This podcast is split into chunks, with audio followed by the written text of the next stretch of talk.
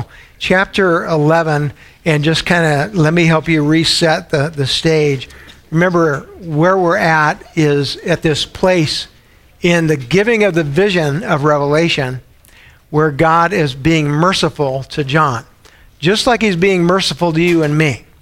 Sometimes when you turn on the news and you start watching what's going on in our world, the question that goes off, and at least it goes off in my mind, is what in the world is going on, right? And you see things going on that you ask, God, why would you let that happen? God, what are you doing? Why wouldn't you stop that from happening, right? And so what the Revelation teaches us is that when you turn on your television nowadays, the weatherman never says, hey, we got all these fires burning up the West and God caused them. Have you ever heard that? I've never heard that. But it's actually true. And if you want proof, just read Genesis chapter 3. Prior to the fall of man, right, prior to Adam and Eve's sin, you didn't have fires burning up the earth. You didn't have volcanoes. You didn't have hurricanes and tornadoes. You didn't have any of that, right? And so what happens is post-sin, God, Genesis chapter 3, puts a curse on his own world. Now, why would he do that? Well, the whole purpose of the curse is to do what? Is to break the stubborn will of men. Here's the reality. It's true about me. It's true about you. Is we want to be God. We really do. I want life to go my way. I want things to go my way. I want God to do things for me in the way I want. And sometimes our stubbornness just gets in the way of God. And God has a beautiful way of coming and saying, I'm going to break your stubbornness. When you look at all the stuff that goes on in our world today, what you see is you see hard things happening that men can't stop. And the message underneath it always is God is saying, I will use all of it. I will use even the worst of stuff that's happening in this world to do what? To draw people to me. To draw people to me. Because should you die in this world, just know this. It'll pass that fast. What is important is that you are with me for eternity, right? And so all that's happening today is meant to bring people to a place where they cry out, God help me. I need you. I'm hungry for you because I don't have any answers. That's what God is trying to do. So John is experiencing this through this vision. And he's got to go through it 7 times. That's how the book of Revelation is organized. You have what I call 7 cycles. Each cycle kind of tells you what's happening in history from the time Jesus Christ came into the world to the last trumpet blows. And you go through that 7 times, and each time it gets worse. And what John is being shown is that during the time period that we're living in right now, things will continuously get worse here on earth until the trumpet blows. Okay? So one more time, I'll just kind of put this back in our minds. God's clock. Your watch on your hand, or if you use whatever you use to tell time. It's got numbers on it. It's 1 o'clock, it's 2 o'clock. Okay. God's watch does not. His has seasons on it. All right. In Greek, they use the word aionios. And if you pay really close attention to what Jesus says, he'll use that word to indicate the period of time that we're in. So when you look at God's watch, you have a time. It's past. It's the Old Testament period. It's described for us historically through the Bible. So you have a time, and you have a time. That's the time that we're in right now. The season we're in right now, some people call it the New Testament period. I just call it the period that will lead up to the last period of time on earth, which is what? A half a time, right? So the way Jesus always says it is, there's a time and a time and a half a time. Why a half a time? Well, because it's during that half a time that things will get so bad on planet earth that God said, I, for the sake of, for the grace of, for the love of those people who are my elect, I'm going to cut that time period in half. I'm not going to let it go as long because it will be hard to be alive on earth during that period of time. So we kind of believe that as you look at Revelation, it would indicate that we are currently in that second period. We're obviously not in the Old Testament period. We are in the New Testament period of time. I do not believe that last period of time has begun yet. And yeah, what John is being shown is when that last period of time comes, there are some horrible things that happen. God right now has authority over everything that's happening, right? Weather-related, murders-related, he has authority over all of it, okay? He has authority over the spiritual world. Demons are fallen angels, and they can only do what God has allowed them to do in our lives. And so what we've seen is John has shown here that the reality that in that half a time, I'm going to unleash demons. And I'm going to give them powers they do not currently have. One of those is actually to kill men, to kill people. All right? So you look at that, you're like, I don't want to be alive during that period of time. Well, we may and we may not. But we know this, that God allows things to get worse on this earth leading up into the end, because guess what happens? Men get worse on this earth leading up to the end. So John is watching all this, and there comes these points in time as he's receiving the revelation where God is gracious and merciful to John, and he says, okay, let's take a time out, John. Let's just take a time out. And he stops in the middle of a cycle. And that's kind of where we're at in chapter 11. We've been listening to these trumpets blow. Every time a trumpet blows, bad stuff happens, right? We've gone through 6 of them, and now God says, stop, time out, John. I want to show you something. I want to show you that during this period of time, I am completely in control. All right, so in chapter 10, it begins this pause, this stop, where God comes along and says, look, I'm going to send you this angel Escuros, this strong angel, and this strong angel will remind you of what I'm doing. I am taking my people through the wilderness of this world into the promised land. I'm leading you to the next world. Right? That's what I'm doing. And John goes, okay, I get it. When things look like you're not even present, you are. And you've purposed what's happening, and you're taking us into this new land that will be a new earth that all of us will inhabit with you. That's right, John. Okay. Now chapter 11.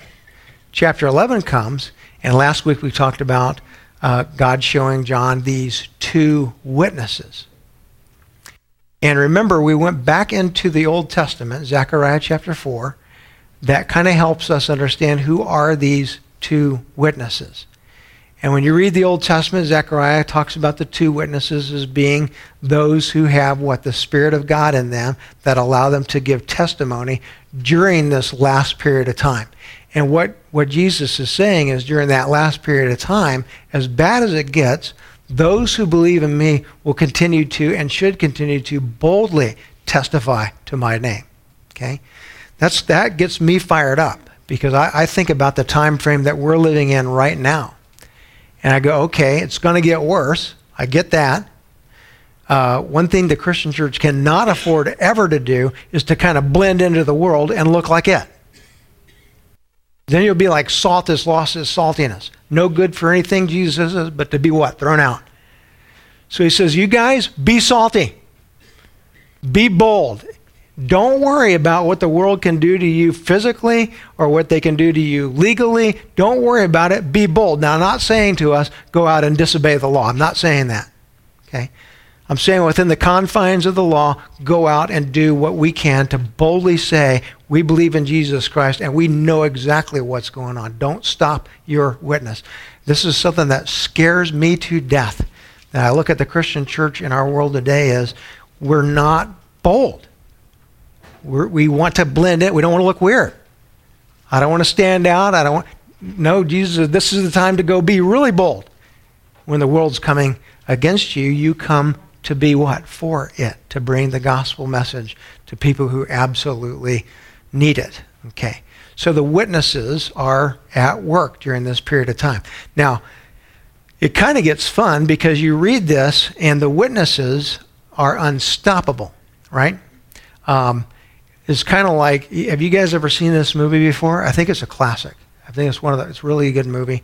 It's called The Terminator. Have you guys ever seen that film? It's like a classic film. I'm going to tell this story, and you guys can spank me afterwards, but it's true. When my kids were little, you could rent those videos back in those days. I rented that movie Terminator, and so Ann was gone, and I got the kids, and Arnold's, you know, shooting these people. And, you know, but like my son, he'd be like, "What happened to that man, Daddy?" And I'd be, "He got a bad owie."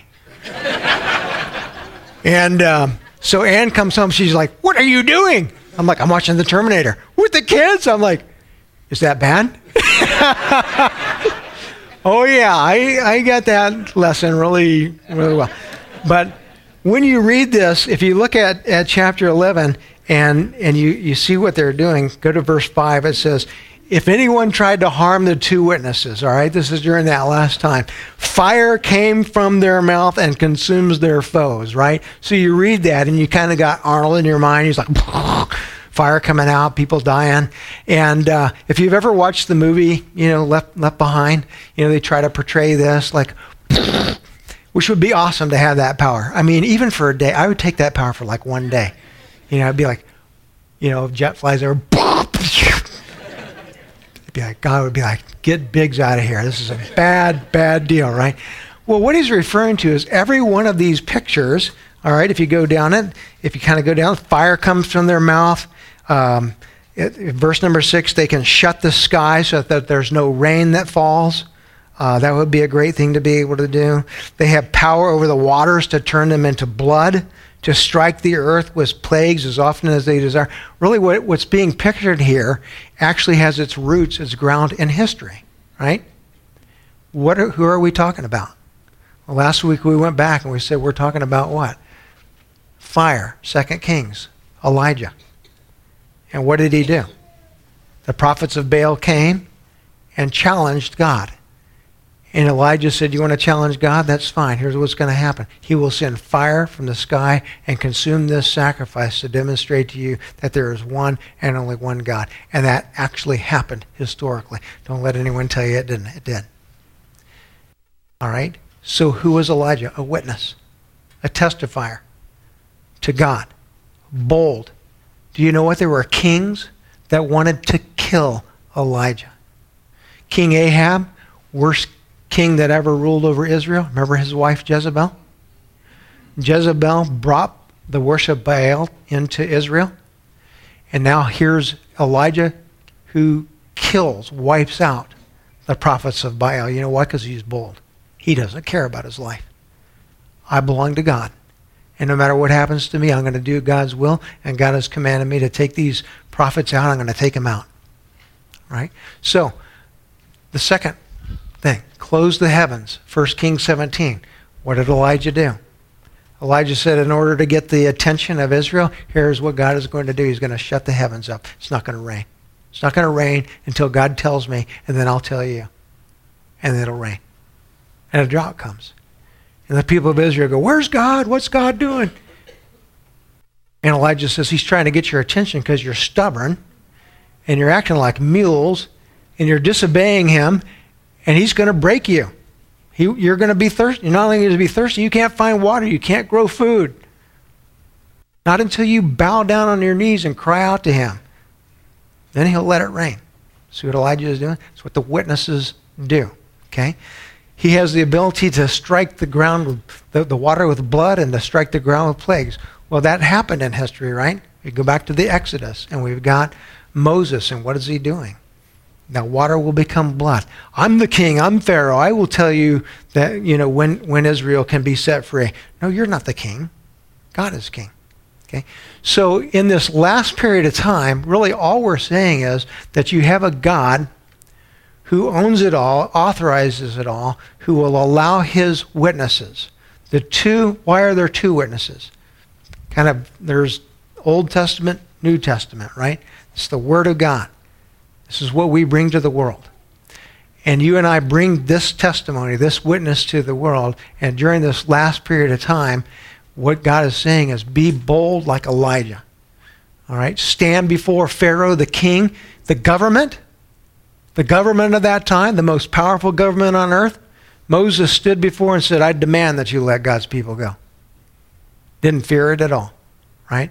Stand before governments and kings in this world and do not fear, I am with you during this last period of time. And so John is being shown this. Why? Because it's saying to him, when things look really, really horrible, guess what? The testimony of God is continuing to go out. And you're reading this and you're like, yay, go God, zap them down, shut off the water, and then all of a sudden something happens. That's kind of confusing. You're like, what happened here? And what happens is, did you notice this? Verse number 7 says, and when they had finished their testimony, the beast that rises from the bottomless pit, right? We've seen this before. Who is the beast? It's an angel. It's Lucifer. Technically means the one of light, the angel of light. The angel of light rises up, and it says he will make war on them. And here's the part that a lot of people get confused about. He will conquer them and kill them. What does that mean? It means that in this last period of time, when God says, okay, now I'm finished with my testimony, I'm ready to blow the last trumpet. As we're right at the end, it will probably look on planet Earth as though what? The gospel has been killed. Is there ever a time in history that you can think of where on planet Earth it looks like the gospel has been killed? Absolutely. Okay? So I go back in my mind, I remember studying this when I was a kid, to the uprising and reign of Stalin in Russia.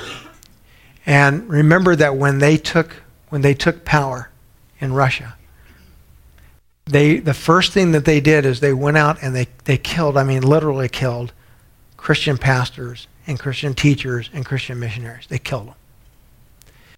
And not only did they kill them, but it was their desire to make a statement to the citizens of Russia that we are a society that is apart from some foolish idea of God. We depend not upon some God, but upon the communion of men to provide for our society. And we will not have this false testimony of God in our streets.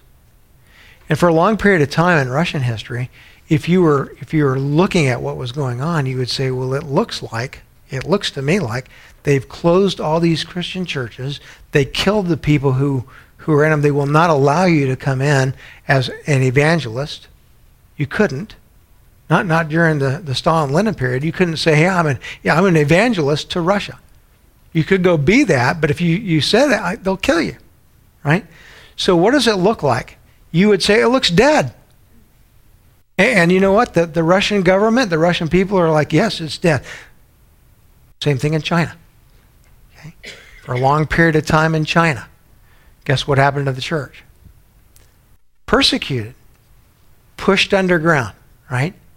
So Christians would look at it and they'd say, man, you know what? You can't really bring Christianity into China.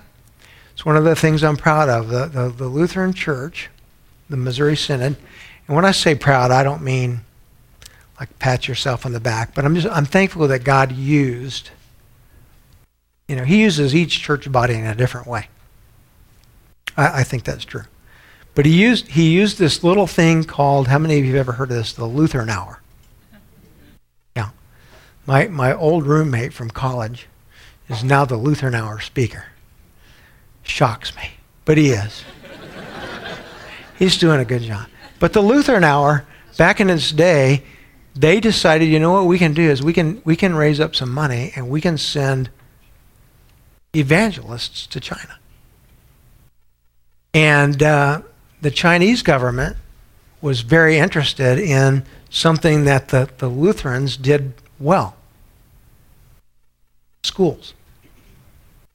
And so the way they did it is the Lutheran Hour said, we're going to penetrate China by actually creating schools that teach Chinese kids English. And the Chinese government said, well, if we're going to allow some American influence to come in here, we think that would have a positive effect upon our kids. We want them to learn English. And so if this church has the history of doing that, we'll let them come in, but you dare not come in here and evangelize our kids. You know what the Lutherans said? We respect that. That's exactly what we'll do. We will not break any of your laws. And they didn't. And because of that, they're respected to this day in China. And what the evangelist teachers would do is teach kids, just straight up teach them. And then if a kid comes to the teacher and says, I would like to know, what is that symbol that you're wearing? The teacher had the right under the government to say, it's a cross. Would you like to hear the story of the cross? And evangelism began to take place. On the surface, it looked like what? Christianity is dead. The reality of it is Christianity, both in Russia and China, during periods of history where it looked dead, guess what? It was never dead. Always alive. And that's kind of what I want you to see here is there's this moment at the very end when it will look like on planet Earth broadly, not just regionally, but broadly, like Christianity is dead. It never will be, but it will look like it. Now I want to show you true hatred because it shows up here. Take a look at these next words. Verse number 8 says, their dead bodies will lie in the street of the great city that symbolically is called Sodom and Egypt, where their Lord was crucified. Okay? Let's take that apart because was Jesus Christ crucified in either Sodom or Egypt? No. He's crucified in Egypt. So why does he say it this way? Okay. So the bodies of these witnesses are made to lie in the streets. Let's start right there. What's the aim of that? What's the desire here? When I kill you and I let your body lie there for 3.5 days, I'm trying to make a statement, right? I'm trying to say anybody who follows that person that these people proclaim, this is what's going to happen to you, okay? Make no mistake about it, Lucifer and all of his fallen angels, we call them demons, they don't just kind of dislike Christianity, they hate Jesus Christ, hate him. And those who are apart from faith, all right, may kind of say, well, Christians, you know, I mean, there's a hatred inside of people for Christianity. I want you to lie dead in those streets, okay? So what kind of streets? Streets of Sodom. Tells you a little bit about that last period of time. You can see it already now. You can see it today. Sodom is a place where what? In a very open way, you, God, can't tell us how to live. We're going to live the way we want to live. Okay? So when I'm reading the Grand Island newspaper, and it's about, 2-3 months ago, and here's some guy in Lincoln, and he says, I want to bring some strip club into this town, right? And everybody's like, well, no, you can't bring the strip club in. Where are you going to put it? There's no land. You know, we've got it zoned this way. And then about 2 weeks ago, I read in the paper, and I'm like, well, there are lawyers now coming to town. He says, well, we're going to change the zoning. We're going to fix it because we got to bring this stuff in here. How dare you people tell us how to live? Okay? I read that stuff and I'm like, well, this is Grand Island, Nebraska. That's happening here, and nothing compared to what's happening globally, right? So in Lincoln last week, they did a sting. It was a national sting, and their goal was to put into jail people that are doing sex trafficking, okay? So I think they put something, I forget how many they caught in Lincoln and put them in prison. The guy on television said, you know what? These businesses run 24 hours a day and they're highly profitable, and yes, they are right here. How dare you tell us how we can live? In the last period of time, you can just lie dead in the streets while we do what we want to do. That's the picture that's being given here. We will be our own gods. We will determine what is right and what is wrong. Sodom is known most for what? It's homosexuality. It's flagrant homosexuality. How dare you, God? You don't tell us how to live. We will tell you how we're going to live. Lie dead in the streets. You have no control over us. Hatred for the things of Christianity, of Jesus Christ. Okay?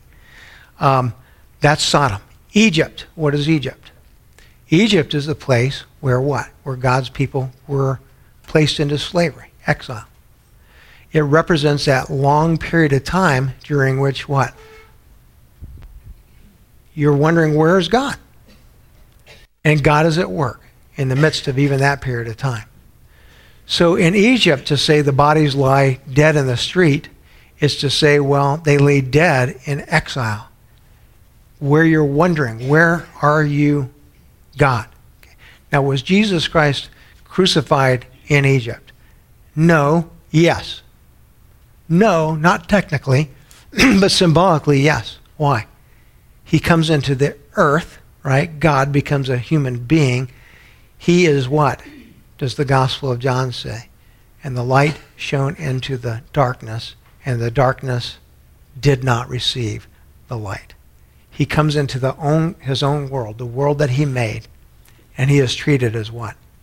An exile and a stranger.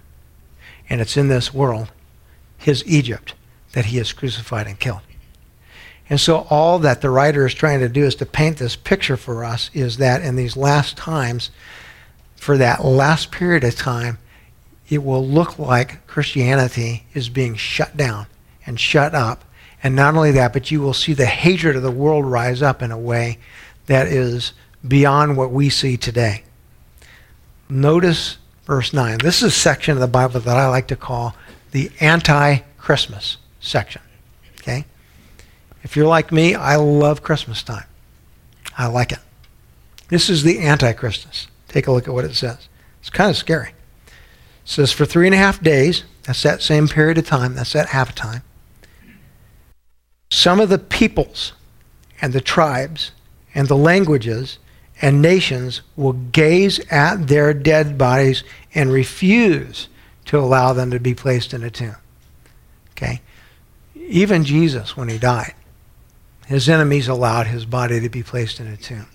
In the end, oh no, we're going to make a flagrant example of Christianity.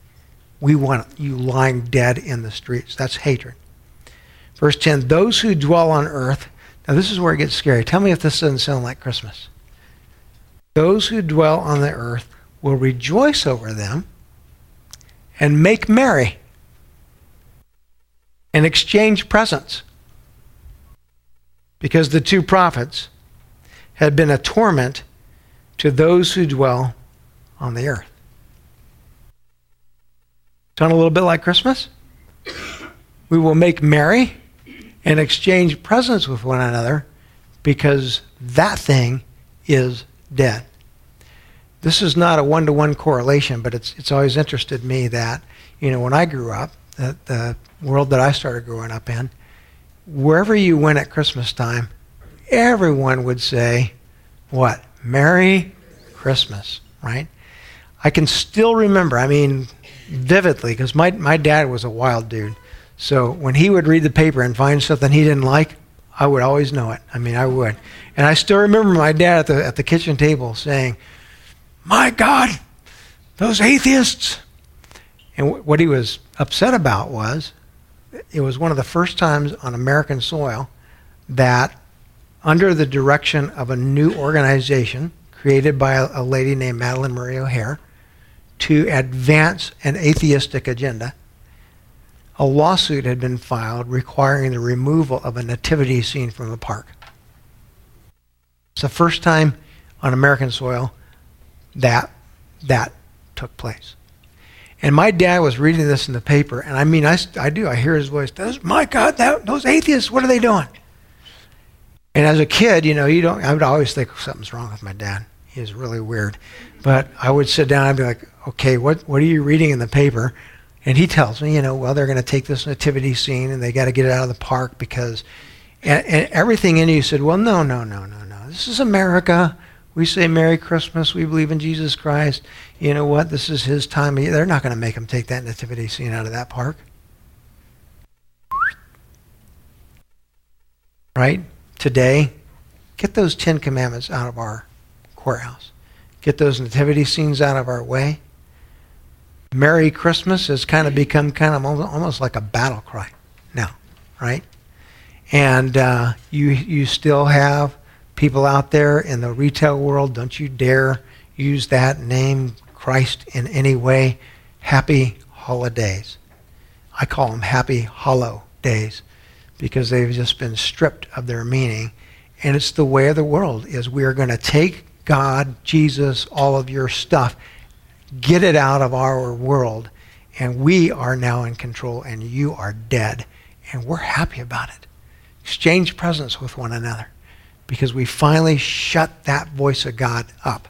And that's the picture that's being presented to John is, John, during this very last time, I want to give you some encouragement. God is fully in control.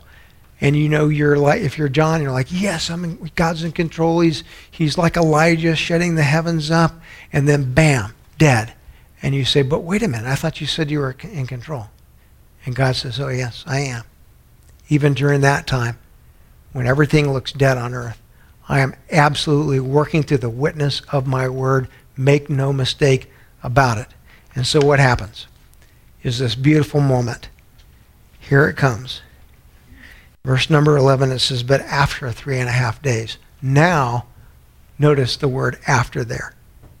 The word after there goes with, go back to verse number 7, the word finished. Those two words go together. After they finished their testimony. In other words, God said, I'm making sure that my testimony is heard up to this point in time. Okay, now it can look like they're dead in the streets. Same thing here after the 3.5 days. So where is it taking us to? It's taking us right to the very end.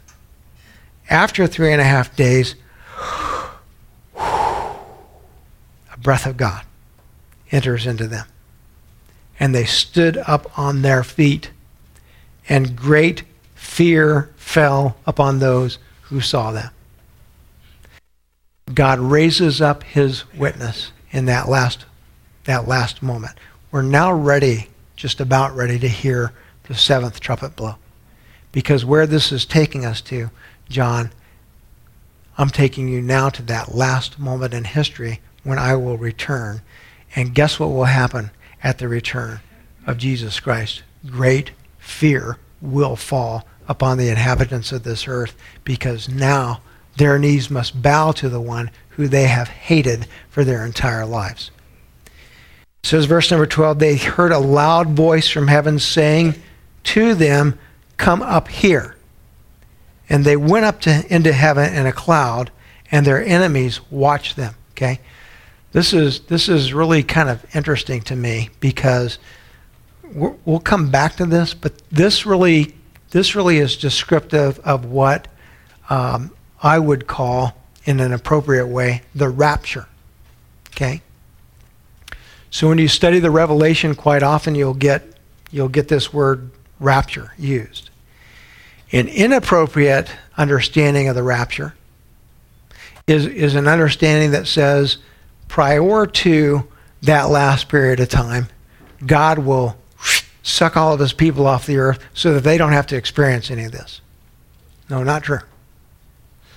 The reality is that all through this period of time and through that period that's called the Havotime, there will be what? His witnesses.